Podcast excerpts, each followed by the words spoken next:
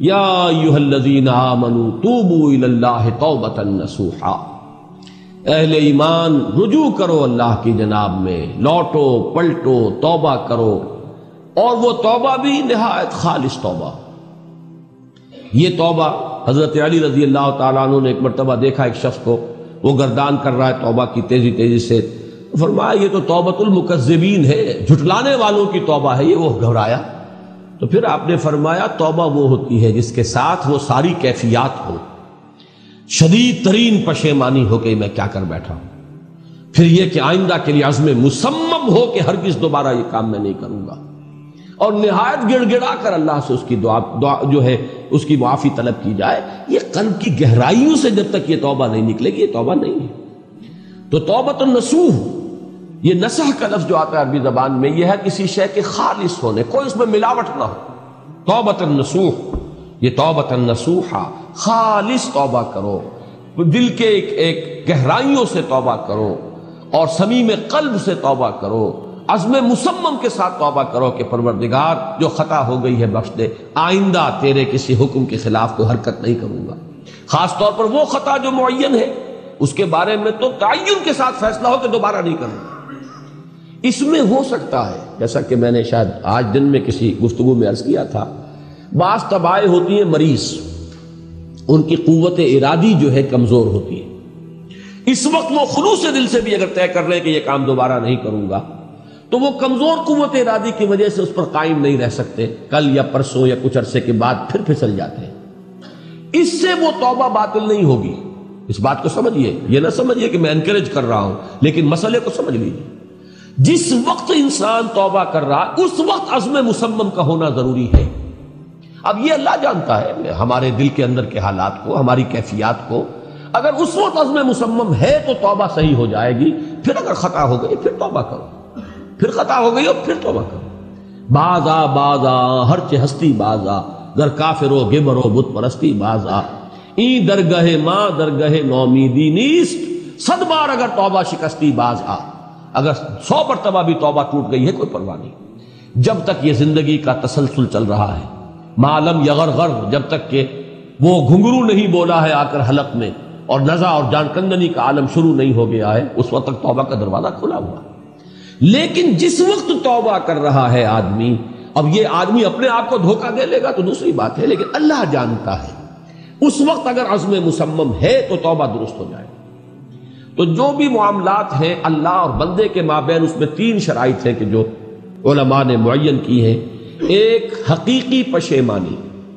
وہ پشیمانی جس کے لیے اقبال کا وہ شعر بہت مشہور ہے جو انہوں نے نوجوانی میں کہا تھا۔ اور داغ دہلی بھی اس مجلس میں موجود تھے جہاں علامہ نے یہ شعر پڑھا ہے۔ تو انہوں نے بڑی داد دی تھی کہ کہ میاں اس اس عمر میں اور یہ شعر یعنی چشم بدور وہ یہ داد کا بڑا ایک یعنی, یعنی یعنی بلیغ انداز ہے۔ وہ شعر کیا تھا؟ موتی سمجھ کے شان کریمی نے چن لیے۔ قطرے جو تھے میرے عرق انفعال کے۔ شرمندگی کے احساس سے پیشانی کے اوپر اگر پسینہ آ گیا ہے۔ شرمندگی ہے اللہ، میں یہ کیا کر بیٹھا؟ اللہ، مجھ سے یہ کیا ہو گیا؟ تو یہ شرمندگی سے اگر عرق آلود ہو گئی ہے پیشانی۔ تو اللہ کو یہ اتنی محبوب ہے کہ موتی سمجھ کے شان کریمی نے چن لیے، قطرے جو تھے میرے عرق انفعال کے۔ حدیث میں یہ مضمون آیا ہے، اللہ کو کتنی خوشی ہوتی ہے اپنے بندے کے توبہ سے۔ بائبل کی ایک سٹوری جو ہے دی پروڈیگل سن وہ آپ کو یاد ہوگی۔ کہ ایک شخص کے کئی بیٹے تھے، اکثر جو تھے سارے بڑے فرما بردار بڑے عمدار سعادت مند کام کرنے والے۔ ایک تھا نٹکھٹ قسم کا، شریر۔ وہ اپنی دولت بھی بٹوا کے لے گیا اور پھر وہ بہت سال ہر سال کے بعد آیا ہے۔ تو سخت یعنی فقیری کے اور کلاشی کے عالم میں باپ نے واقعی سب سے توجہ ہٹا کر اپنی ساری محبت کا برکت پھر اس بچے کو بنا لیا اپنے بیٹے کو۔ تو وہ سعادت مند بیٹے تھے، انہوں نے کہا کہ یہ کیا کیا؟ آپ نے یہ ایسا اور یہ ایسا اور یہ ایسا، اس نے یہ کیا اور آج آپ پھر اس کے لیے وہی آپ کی محبت جو ہے، وہ یہاں پھر اس کے جو ہے، شامل حال ہو گئی ہے۔ انہوں نے کہا کہ تم دیکھتے نہیں کہ اگر کوئی چرواہا ہو اور اس کی اگر سو بھیڑے اور بکریاں ہیں، تو اگر کوئی بھیڑیا کسی ایک بکری کو اٹھا کر لے جائے تو وہ ننانوے کو چھوڑ کر اس کے پیچھے بھاگتا ہے اس کو بچانے کے لیے۔ جو میرے ہیں وہ تو ہے ہی ہے جو مجھ سے دور چلا گیا تھا وہ اگر لوٹ کر آیا ہے، تو در حقیقت یہ ہے میری توجہ کا اور میری محبت کا سب سے زیادہ مستحق۔ یہی معاملہ اللہ کا، یہ در حقیقت ایک پیربل ہے، ایک ایک کہانی ہے۔ جس میں اللہ کی وہ شفقت جو ہے اپنے گناہ گار بندوں کے جو شامل حال ہوتی ہے، جب وہ توبہ کرتے ہیں۔ جس کے لیے حدیث میں آخری بات بیان کر دی گئی کہ تصور دیا گیا ہے کہ ایک لقو دق سے میں ایک شخص سفر کر رہا تھا۔ ایک ہی اونٹنی سواری کی، اسی پر اس کا راشن بھی تھا، پانی بھی تھا۔ تھوڑی دیر کے لیے وہ ایک درخت کے سائے میں بیٹھا، سستانے کے لیے، دھوپ کی تمازت سے بچنے کے لیے۔ تو ذرا بیٹھا بیٹھا، اونگ گیا۔ اب جو آنکھ کھلی تو دیکھا کہ اونٹنی غائب ہے۔ اس کا سفر کا ذریعہ وہی، پانی اسی پر، راشن اسی پر، گویا کہ کل زندگی کا ذریعہ جو ہے وہ اونٹنی تھی اس کی۔ لقو دخ سے رہا ہے، کہاں جائے؟ کہیں پانی نہیں، کچھ کھانے کے لیے نہیں۔ دیوانہ وار دوڑتا ہے، دائیں بائیں، ادھر ادھر، اونٹنی کو ڈھونڈنے کے لیے کہیں سراغ نہیں ملتا۔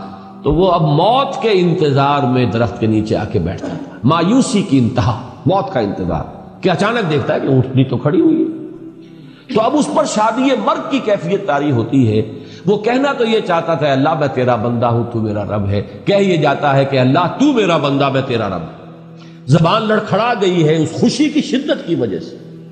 تو حضور فرماتے ہیں کہ اللہ کو اپنے کسی گناہ گار بندے کی توبہ سے اس سے بھی کہیں زیادہ خوشی ہوتی تو اس کو ذہن میں رکھیے، توبہ کا بڑا اونچا مقام ہے ہمارے ہاں۔ شرائط بھی سخت ہے تین شرطیں وہ۔ ایک عزم مسمم، ایک پشیمانی، حقیقی پشیمانی۔ نمبر دو، عزم مسمم کہ ہم اب دوبارہ نہیں کروں گا۔ نمبر تین، ایک مرتبہ ضرور اس کام کو چھوڑ دینا۔ یہ گویا کہ اس کے عزم مسمم کا فوری ثبوت ملنا چاہیے۔ کچھ دنوں کے بعد پھر کہیں جذبات کا رہلا آئے، کوئی اور خطا ہو جائے، بات دوسری ہوگی۔ اور جو حقوق العباد کا معاملہ، اس میں چوتھی شرط اور ہے۔ اس لیے کہ حقوق العباد کی کوتا ہی جو ہے، اللہ تعالیٰ معاف نہیں فرمائیں گے۔